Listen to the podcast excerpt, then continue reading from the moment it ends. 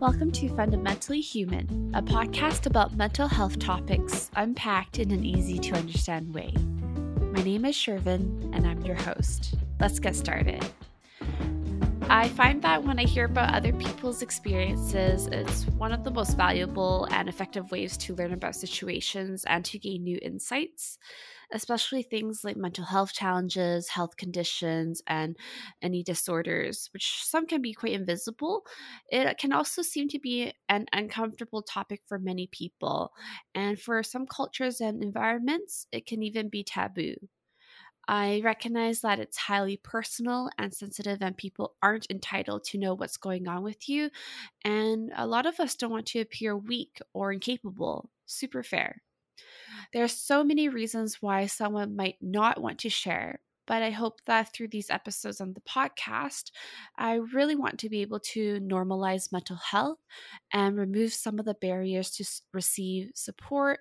And I also want to have listeners feel like they're not isolated and they're not alone with what they might be going through. So today I've invited Jason to chat about his experiences with disabilities in both his personal and professional life. Thanks for being here today, Jason. Hey, thank you for having me. It's my honor to be on the podcast. And can you share a bit about yourself with the listeners? Yeah, so my name is Jason Shea. I was born and raised in Taiwan. Um, I speak three different languages myself. Um, Chinese, Japanese, and English is actually my third language. And I'm also a proud father of an autistic genius. Uh, my son was diagnosed with autism ADHD back in 2013 when he was age three. And uh, we were living in Japan back then, me and my wife. My wife is Japanese. And uh, we couldn't find the help and the support in mm-hmm. Japan. And uh, to give you a perspective, to give a listener perspective, we used to live in Tokyo, Japan, one, one of the biggest metropolitan area in the world, with population of 14 million people just in the city of New York, not counting the surrounding metropolitan area. But in the entire Tokyo, Tokyo uh, city of Tokyo, we can only find two therapy centers to take our son to back then and back in 2013. And uh, that's not a very good situation to be a parents. And my son is my oldest, is also my our first kid, uh, trying to figure out and navigate that situation was very very frustrating. And uh, we decided to move to united states back in 2015 because we don't have the help in japan that we needed.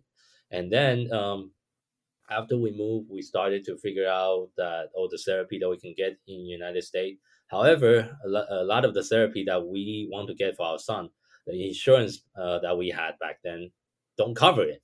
so it's, it's out of pocket. And we're talking about ABA, like applied behavior analysis, which is one of the popular one-on-one intensive therapy. You're talking about you need 20, 30 hour a week of one-on-one therapy. And those is like $150 wow. an hour. so those are not cheap. So that's where I, I started being a serious entrepreneur myself. I was just thinking about how can I help my family to afford afford this and pay for the therapy. And I started to talk to different uh, teachers, therapists, and um, of course parents that I know that also have kids with special needs. And uh, I decided to start my own company back then in 2017. So currently, I own a company called Lucky Kid. We specialize in designing sensory product for kids with sensory needs, just like my son. So that's kind of a quick background. That's really awesome, especially because you have such a personal tie to it. And when you talk about your son needing 20 to 30 hours of therapy a week, what kind of therapy is that? So uh, I just kind of mentioned ABA therapy is a behavior and it's called applied behavior analysis therapy, but it's a one-on-one behavior therapy where the therapist will usually a BCBA will create a therapy plan, and during the therapy plan they will try to kind of almost like a behavior modification, trying to uh, make sure like how can he self-regulate emotionally and how can he uh, mm. have a social interactions with other kids in in the typical settings and just I mean that's also why ABA could be some kind of controversial because it's about behavior modification Like uh, at least from my understanding, that's how I see it. Of course, I'm not a therapist, so I'm not here to offer medical uh, advices. I'm just trying to share my experience as a parent looking from the outside. This is what I, I, I feel like the therapy was doing for my son. And to be honest, I feel like it's pretty beneficial for my son. Of course, my my wife will my wife will disagree. My wife is like, "Are we spending all this money?" And so, so it's that's where the, this can be a very controversial topic within the special need communities because some people have good response, some people have bad response. And the main thing with a one-on-one therapy like this is all depends on the chemistry between the kid and the therapist. Yeah. And we actually change three or four different times to different therapists because the first couple of therapists that was working with our son, we don't like it. We don't like him and or her or whoever we were working with back then. And we need to change a lot of different providers. And finally, we find a provider that we like that we, we continue. But it's a learning process uh, for the parents and for the kids as well. For sure. I can imagine just experiencing that and then wanting to move to find better support for your son. It was not an easy decision to make or an easy journey to have. Uh, so, how old is your son now? Uh, he's 11. He's going to be 12 this year. So. Okay. So, it's been quite some time since um, he yeah. started we have, therapy. Yeah, and we have two other kids too. Uh, so we have uh older son and we have uh two girls. Uh, uh, my middle one is going to be eight.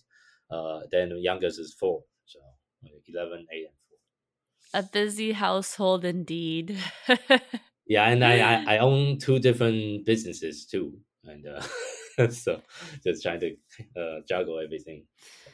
Yeah, I, I bet that's a lot on all of your plates.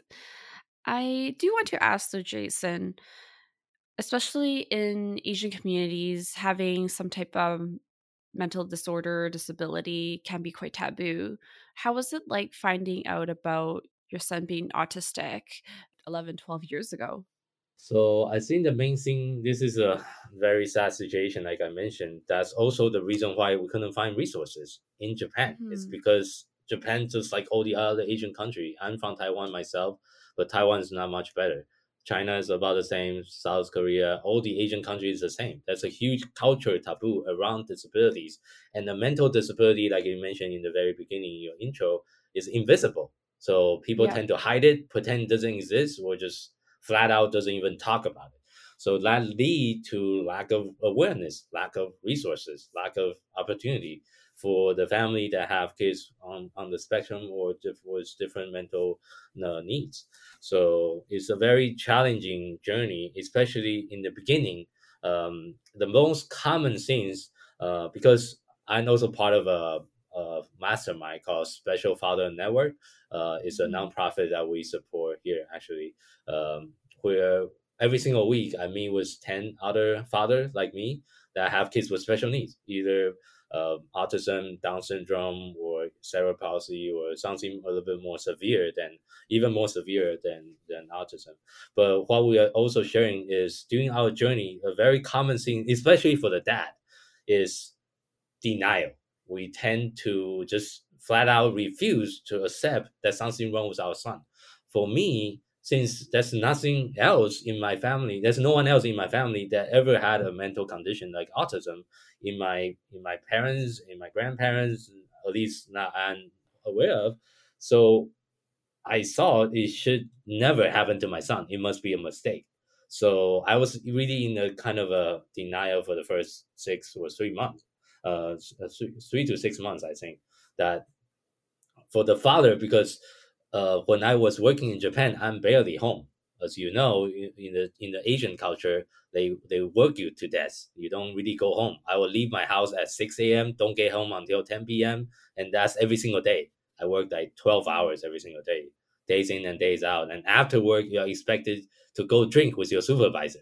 that is that's the Japanese yes, culture. Very common. So that's very common. So you don't really, I don't really get to see my kids besides work, and you know, and I just I can only uh, know based on what my wife told me, and but I don't have as much daily interaction with my son as my wife do. So from my perspective, there's nothing wrong.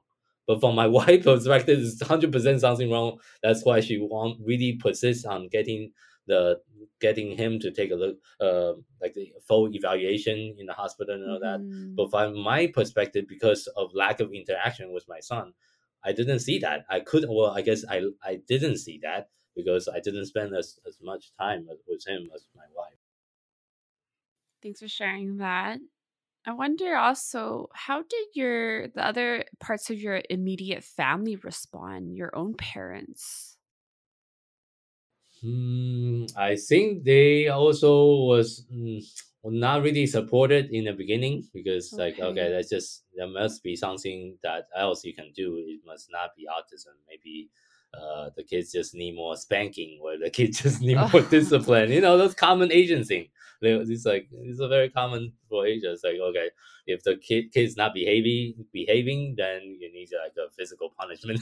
I, know, and I know we laugh common, about so, this, yeah. but it is sad to say that that is and was still presently a common way to have our children or have people listen to others and i hope that this can change especially in a lot of the more strict and restrictive both of those cultures. And yeah um, i ask this because i can only imagine if you were in denial how much more denial an older generation with a different gap of learning must have had. And many of us you know will tell ourselves oh we won't be like our parents and well, in some aspects at least.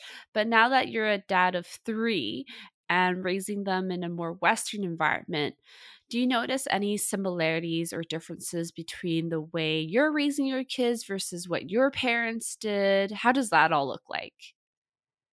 I think it's very different because uh, I received more Western education. I went to high school and college in California, and okay. Um, so a lot of my thinking is a little bit different than my parents because of my uh, I guess background. And what I really want to avoid is um, this is actually tied to a new product we're launching. we are launching a new product called a Great Dad's Medallion or Great Dad's Coin. Uh, sorry, we are not doing video, so you couldn't see the coin, but I will still let you see it. But what it is is it, it symbolizes uh, the, the whole meaning of being a dad. Is this is uh, this coin is a partner partnership between us and the 21st Century Dad Foundation I just talked to you about. And in the back of the coin, it says, Great dads are present physically, emotionally, and spiritually. And this is very, it resonates with, with me in a very deep level because growing up, my dad is physically present, but he's not emotionally and spiritually mm. present because he is also an entrepreneur the very same year when I was born, he started his own business with my mom and my uncle and aunt. Uh, four of them started their businesses in uh, apartment in Taiwan because there's no garage in Taiwan. Taiwan's too small. so they were able to uh, grow these businesses from a four people company to multi international company with a headquarter in Taiwan, factory in China and overseas offices in all the major countries. But they were so busy with the businesses. I was the very same year when I was born, I was sent to live with my grandma. So I feel like I wasn't my my my dad especially wasn't emotionally present for me growing up, and I really don't want that to happen to my kids because now I'm also entrepreneur just like my dad. I feel I feel like I'm also uh, if I'm not careful, I might be repeating what my dad was. That the whole experience of being an entrepreneur is you get you just work a lot yep. as an entrepreneur. So I really trying to avoid that from happening. So right now I make sure I only I still work a lot. I work I wake up at five a.m. every single day. Um, and I, I'm actually in my co-working office right now. Uh, I work from 6 to 5 p.m. But after 5, I try to make sure I don't bring any work home. And I try to make sure when I am at home, try to be Great. more present with the kid. Try not to think about the business as much. It's sometimes so hard to turn it off. As an entrepreneur, I just couldn't turn off like about okay, this is a new project we're working on, or this is a new business idea I'm working on. It's hard to turn that off. And I think as a man, even if you're not entrepreneur, it's hard to turn off your work. Is because a lot of the things that we identify ourselves as men, as a father, as a breadwinner is is our work. That's kind of our identity almost.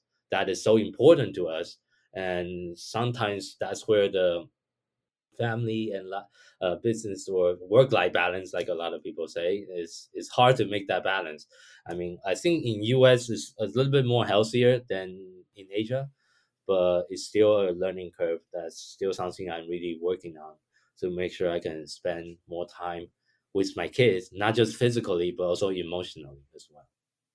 You're so right about that where I think back to when I was in, I think, grade two, about seven years old. We had this assignment where we had to write about our parents and talk about what they like to do. And I wrote that my dad likes to work. and my mom still brings this up to this day. And very traditionally, so in the past, you know, the women were expected to take care of the home, whereas the man was the breadwinner. And now that we're in 2022 and moving forward, there's a lot of emphasis on equality on women working too and being in the workforce and that also means that you know they're looking at things like their careers they're not always defaulting to being a stay at home mom. So i can imagine there's a lot to juggle with in terms of being able to work doing something you enjoy and taking care of the family.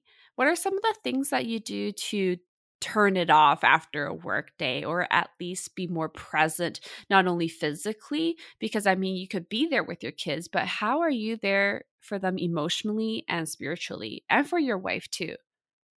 Yeah so the way we do it at least the way uh, i try to do with my kids is uh, we have a daily bedtime routine. Uh, so as part of our bedtime routine we will i mean with my older kid at least uh, we'll sit together and uh, we'll share one thing that we're grateful for for that day.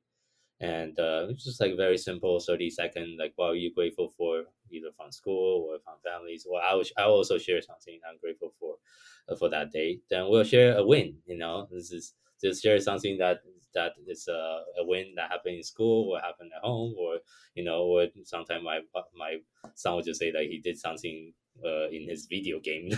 that could be a win. Sure, yeah. why not? It doesn't. It could be anything. And what we will do next is uh, we do a family meditation together for five minutes. Um, it's just I I'm really uh, focusing on mindfulness right now, and this is something I also do with my company with my employee. Uh, we do a group meditation during team meeting as well uh, once a week during the all hand team meetings. And then we'll do uh, some very easy stretch together. So that's kind of like kind of answer. Hopefully that kind of answer your question on how mm-hmm. the way um, the way I'm trying to have a more consistent schedule because you know as an entrepreneur I always want to make sure everything is consistent. Is uh, have a consistent schedule and a consistent quality time with my kids on a uh, daily basis and I also read books with them uh, as well. Uh, I think my son just finished reading a book about uh, I think uh, Einstein uh, a couple weeks ago, and uh, we're reading a book about Thomas Edison. You know, all the wow. You know, the, the, that that's a it's another way for us to you know read a book together and learn about other people's uh, other successful people's journey on how do they how does Thomas Edison become Thomas Edison? you know, it's, mm-hmm. it's just uh, for me to I, I enjoy some of the reading that I'm doing with my kids as well. And uh, my daughter was reading Harry Potter, uh, but then uh, she's she wanted to take a break from Harry Potter, so now we're reading some other series right now. so yeah. It's great. Reading was definitely a big part of my own childhood, being able to escape into that those fantasy worlds. Harry Potter is one of my favorites. And I mm. just really appreciate again how you brought up not only being there physically for someone, but emotionally and spiritually too, because it can really resonate, I think, with a lot of people in many other relationships, whether or not a listener has a child. It could be their partners, it could be their family, their friends, and things even like if you're out with your friends eating, not to be on your phone the entire time or to yeah. listen to your friends. Yeah. Yeah, it's uh, hard because even with my kids, they're always on their iPad sometimes. yeah, it's hard. Yeah, it, it does suck you in. I had a chat with one client where I really encouraged them to take a moment to pause and really listen to what their friends or loved ones have to say before trying to jump in and answer or share their opinions. And they really found that by listening better, they were able to build more meaningful connections. Not only that, but they also took away the pressure of having to think about what to say next. Sometimes the power of listening can really be much more empowering than some people think. So, yeah, just being there in many different ways is important rather than just sitting and physically being there. A really good point you brought up there, Jason. And I know that when you first reached out to me to chat about an episode on the podcast, you let me know that you have your own personal struggles that you work through on a day to day basis. I'm wondering yeah. if you can share about those with us, please. Yeah, so I also have ADHD and uh, bipolar disorder myself. And I didn't realize I have ADHD until fairly recently, actually, a couple years ago, when I learn about my sound diagnosis and trying to learn everything I can about it. Uh, and I realized I was checking nine out of 10 boxes myself. mm. So that kind of mm. explained a lot of my childhood struggle because um, I went to five different high school, not just in California. I went to a school in Canada for a year, then I went to a different school in California and went to a couple other school. But the reason why I changed so much school is because I struggle I didn't, I couldn't catch up. Uh, I was born and raised in Taiwan. I lived there when I was age 15. And uh, the main reason why my parents decided to let me study abroad my, by myself is because I didn't got into the top three high school in Taiwan. In Taiwan, high school is not mandatory. You need to pass a national test and I think I scored and got into number seven. But as you know, Asian parents always want you to get into top three. So for them, top seven, number seven is not good enough. So I was sent to study abroad because I didn't exceed or meet my parents' expectation of me for uh, for the high school test. So mm-hmm. since then, I I struggle a lot in school uh, because I didn't speak any English at age 15. I was sent to a new country in back in, that's actually in Canada in a language school where I didn't speak any languages. I have no friends, and I was living with my dad's friends in their basement alongside with their dogs. and it just ha- it, I just didn't have a very good childhood experience, and having ADHD definitely doesn't help. And um, I just I escape into video games a lot. I just I don't want to study because I feel I, I the thing about ADHD is a superpower if you use it correctly. And this is something I'm also sharing with my son right now. Is uh, we actually reading a book together. It's about like it's like a workbook for kids with ADHD. I find it pretty beneficial. Inside the book, you also have different exercise mm-hmm. on how do you identify your your strongest or your your superpower, because the perfect analogy I think I heard from a different podcast is having ADHD is like driving a Ferrari but with bicycle brake brakes. So you cannot slow down. You go super super fast and you know with a Ferrari, but you couldn't slow down. That's the main issue I'm still having as of today. As an entrepreneur, I couldn't turn it off. I, I think a lot of about a lot of ideas and I couldn't I struggle with turning it off. That's why meditations on a daily basis is really important for my mind and for myself and for my my own well-being.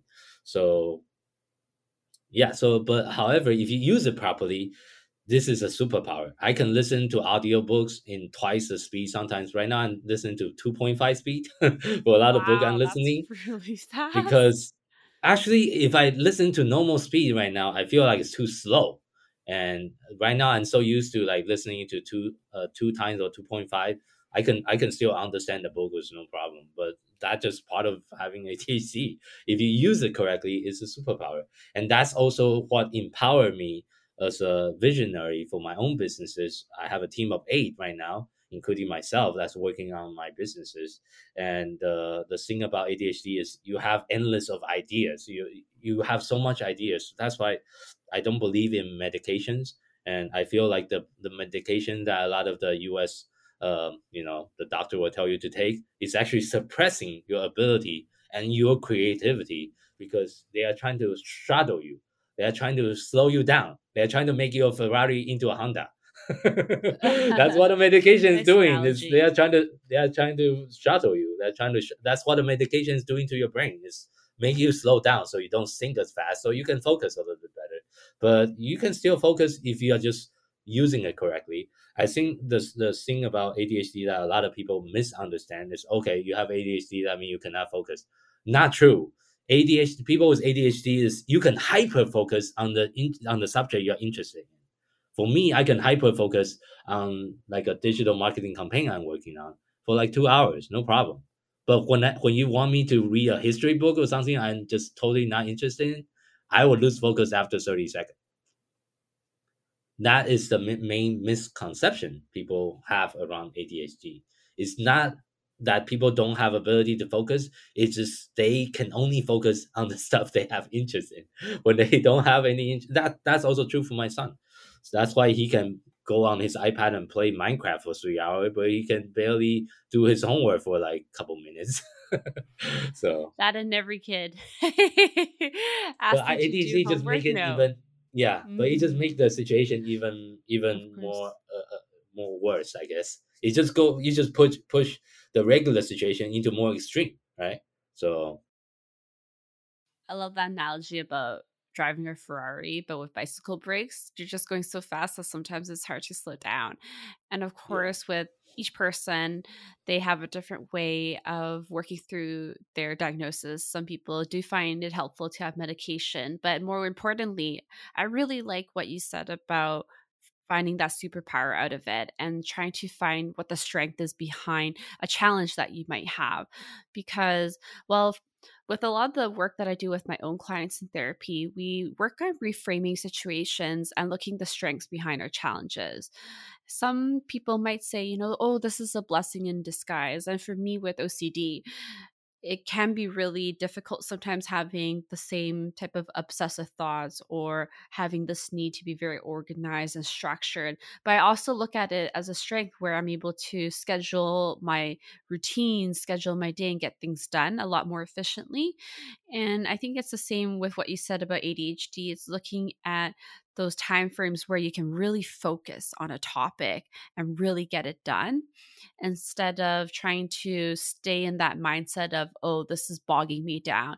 Oh looking at that negative aspect of how come you're not able to do something? It's because i have adhd yeah and i think one more thing i want to share with the listener i think this applies to all human beings not just people with adhd is energy okay. management you can choose mm. uh, you need to figure out what day of what time of the day do you feel most your energy is highest yes. and focusing on those very mentally intensive tasks during those times for me i'm a morning person because i wake up at 5 a.m every single day.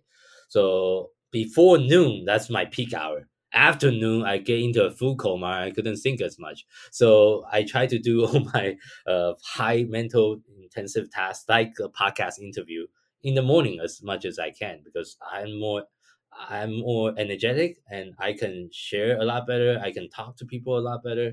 Um, so figuring that out for yourself because it's very important, and I think it's also very important for kids with ADHD mm. or without ADHD because the thing with the school system right now, you are expe- we are expecting our kids to get on a school bus and sit in the classroom for like five six hours straight with like very li- minimum uh, intervention or like breaks in betweens.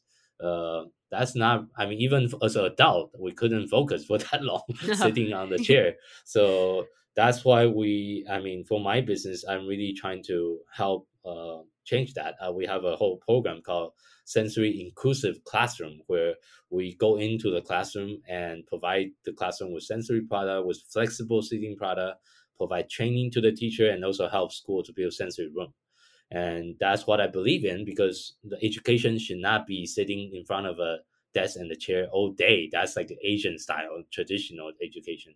But in the more, I guess, uh, the Western world, more and more uh, uh, classroom is trying to use a more alternative approach. That's that's why flexible sitting is often also called alternative sitting.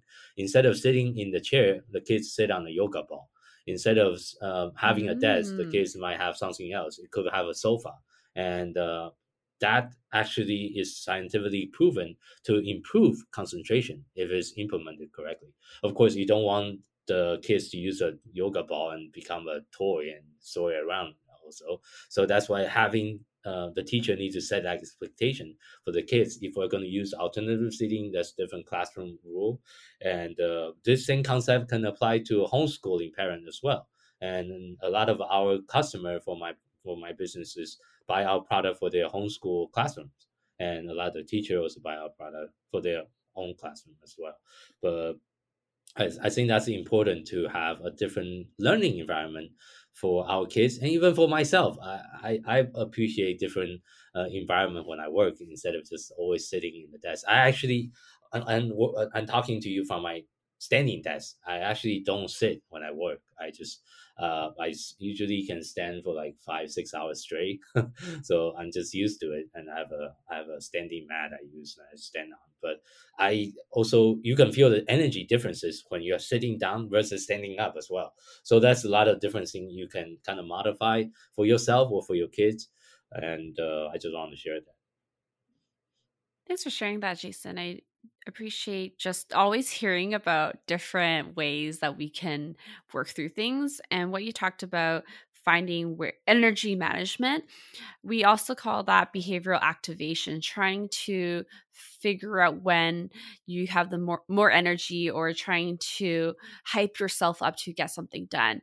And an example i can give where you know one of my clients she wanted to walk a bit more and she found that after work, she was way too tired to walk because she's been working the whole day. She had to commute home and she wants to eat and lounge. So the last thing she wants to do is exercise or walk for an hour. And that makes a lot of sense when you're tired. So for her, she recognized that, oh, you know, during her lunch break was a good time or a bit earlier in the morning was a good time to walk. And it's very much the same thing for us. Instead of doing all the easier tasks first, it's about, well, can we do some of the harder things to get started with when we have the most energy? And then by the end of our day, we probably don't have the energy to tackle that. So it's something a lot of our listeners can benefit from. And even when I was in elementary school, I was born and raised in Vancouver, Canada. We were very much sitting in a desk for hours on end other than our lunch recess kind of 15 30 minute breaks to go outside and play so i'm so glad to hear that there's a lot more changes in elementary schools and not only that but i think education and awareness and that's really a big reason behind this podcast is because I personally don't have ADHD. I don't have children myself right now. And when I hear about your experiences, it it's very eye opening and it allows me to think about. Um, in the previous episode about ADHD, my guest Megan, she talked about accommodations.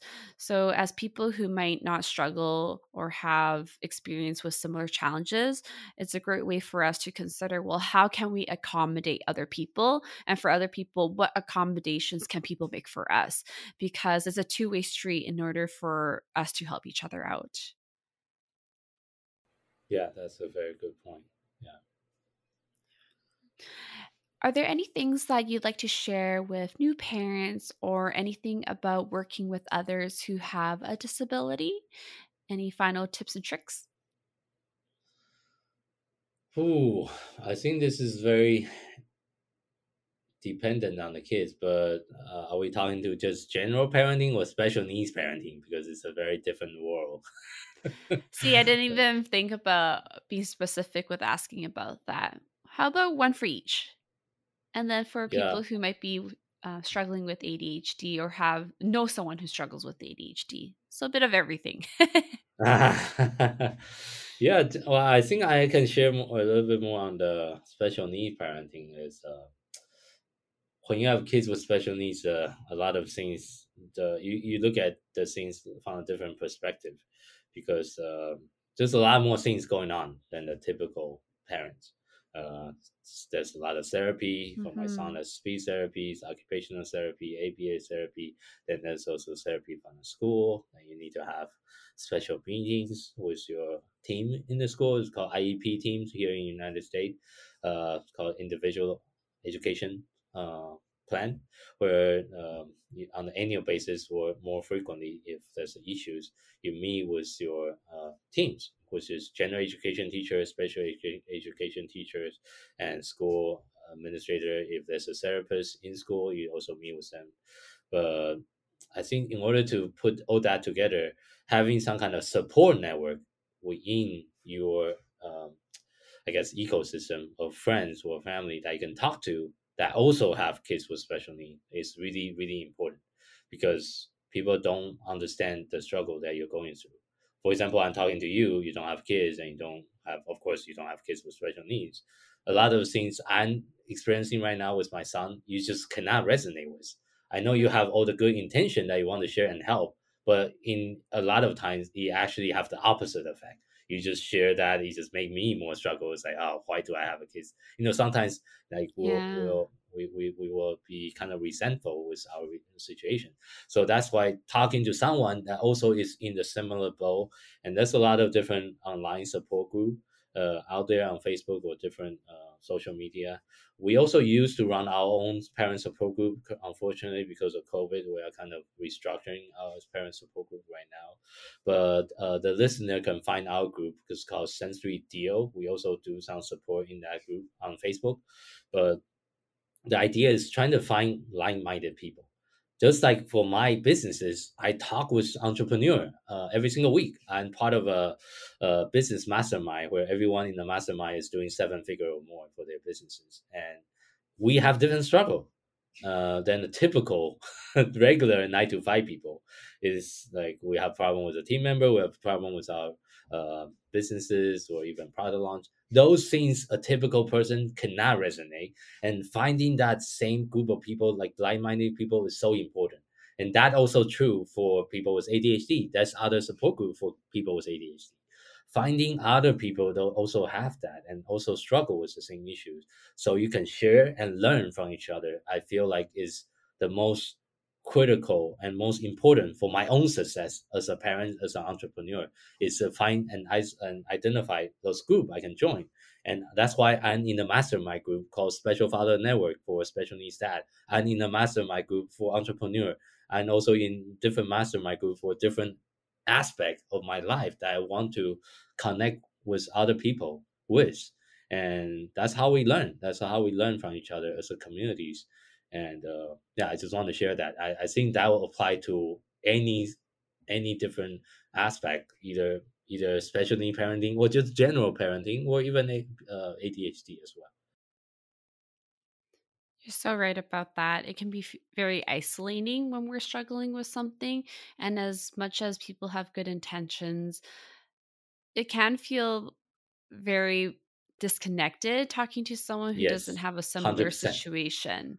100%. And not only are you managing how you're trying to feel in those situations, but you're also trying to, you know, not hurt your friend's feeling or not hurt someone else's feelings, but mm-hmm. also mm-hmm. let them know that, well, I, you don't get it. And that's why I don't tell clients or people like, oh, I understand.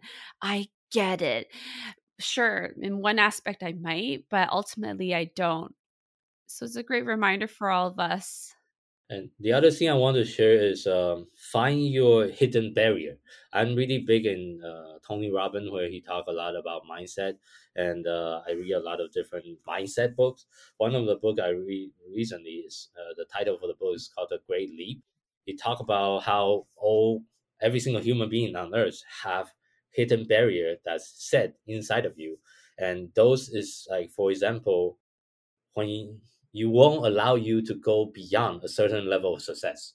You will throttle yourself. For example, to give you an example that I, I faced earlier this year is um, my business is about to do more than one million dollar, and this is for the first time we'll be hitting more than one million dollar in revenue. Congratulations! For the past for the past six years since I started business, I struggle. I, I the be- the best year I had is last year. We did over six hundred thousand we never hit one million dollar before. So this is where your inner subconscious sometimes will come out and sabotage yourself. Which mm-hmm. the best example I have is I will have myself stabbing myself in the back. That's that's what the subconscious is doing. And oftentimes for me, you need uh, for me sharing from my own experience is I feel like I was fundamentally flawed like I feel like I was a failure because of the childhood experience I just shared earlier in my high school. I struggle in school. I always feel like I was a failure. That's why I went to so many different school. That's also that sometimes will trigger because of your childhood experience that will come back and haunt you when you are seeing some success or some level of success in your own life either financially or emotionally or you're just having so much happiness or you're just having such a good relationship with your loved ones sometimes you will stab you stab yourself in the back and try to sabotage the whole thing so i feel like that's really important for the listener to at least understand that or seeing that and I, I feel like not enough of us is looking in inward and try to f- find out what is triggering us. Everyone is trying to find someone else to blame. It's like, oh, this yep. because this is happening to me. It's because you did that. Because someone else did that. Is that a lot of time it's not because of people around you. It's us. It's inside of us. So I, I feel like that's a very very important uh, lesson for the listener trying to do that in inner uh, soul searching and that's something i have been doing for many many years that's why i'm really big on meditations and trying to find that inner inner peace or trying to find that inner self I, I know i'm not really religious but you can still you, you can still have a spiritual connection with yeah. yourself or with the universe or with a god if you believe in god uh, in a different way so I just want to share that because I feel like not enough of people is doing it. People are so busy in their day to day life, they sometimes forgot to just stop and slow down and take a look at themselves and see and don't and take 100% responsibility. That's really important too. Because whatever happened to your life you need to take 100% responsibility. Otherwise you cannot move on. Like i was uh, like one more story i want to share with the listener. In 2020 because of COVID, I was on the edge of bankruptcy and the divorce. Majority of my customer for my business, e-commerce businesses, which is Lakikid, we design product for schools. and you know what happened to all the school across the United States back in 2020. Every single school get shut down around the same time. So my business was kind of getting shut down alongside with all the school. No one's buying anything. I have 200,000 inventory sitting in my warehouse. Nothing is selling. So that is also where I did a lot of soul searching back then in 2020. I laid out my entire team. I laid I let everyone go because I couldn't afford them. And then I kind of reset. It's kind of like a forced reset. The universe tell me it's like okay, time for time for you to stop and take a look at yourself. And I take that as a lesson and really reset and restart my business and build the whole thing from scratch. That's what enabled me to have so much success last year because of the inner work I did in 2020. Last year, I have the best year ever for my business, was generating over 600,000. But without that soul searching in 2020, I will be maybe sitting in in the corner of a street holding up a sign asking for money. I'll be homeless because I'll, I'll get foreclosed. My house will get full foreclosed on because if if I do go through the bankruptcy processes, I'll be very. Mm-hmm. I won't be speaking with you right now, no. for sure. So because of that soul searching, because of that uh, process I went through, that's that's my journey. And I just want to encourage people. Hopefully, you don't get to that extreme uh, yet, uh, but try to use. That's still important to have that ongoing conversation with yourself, not with anyone else. So mm-hmm. setting that that personal time and uh, is really important. So. Thanks for highlighting that, Jason, and sharing such personal details with us because it's true. Being able to self reflect and take ownership of what we can control is so important. I noticed a theme that many people, you know, myself included, we all fall under this at some point in our lives is we tend to potentially victimize ourselves. Oh, why is this happening to me? Why, no matter what I do, this is all going wrong for me? And of course, it's okay to feel that way at times because when things aren't going the way we're intending them to, it really sucks. But what you mentioned about here and you emphasize is being able to reflect on what's going on what do we have control and what can we impact or change and be able to move and adjust our plans accordingly and that's so important. Yeah and one more thing maybe i want to share then we can maybe wrap up today's is uh, think about there's a concept called zone of genius. That's another book i read last year. Uh, each of us have four different zones. You have zone of incompetence, means something you just really, really bad at. Zone of competence, that's some the task that you are decent at. Then you have zone of excellent, that's something you are really good at, but you don't love. You don't you don't feel energized by it. Zone of genius is something you're good at, and you get energized by it. You got so much energy by doing it, your whole life light up. Like maybe the listener can feel my energy right now because my zone of genius is talking to people like the listener, talking to the fellow entrepreneur, talking to the fellow special needs parent. That is my zone of genius because I love to share my story, love to share my experience, love to share my struggle, and love to share my passion. And that is something that a lot of us is missing because they just go through their day to day nine to fives without truly understand what their zone of genius are. And it took me many years to find out. For me, my zone of genius is that con- human connection with other entrepreneur and other people I'm serving and our, our partners. That's why my job title right now is Chief Visionary Officer. I'm the Chief Visionary Officer. I'm focusing on creating that vision, connecting with the right people, and motivate my in, entire team so we can cast and make that vision a reality. Because I'm so passionate about it, I'm 100% making sure we can make it happen. But I don't know for the listener what is your zone of genius. That's only for you to find out.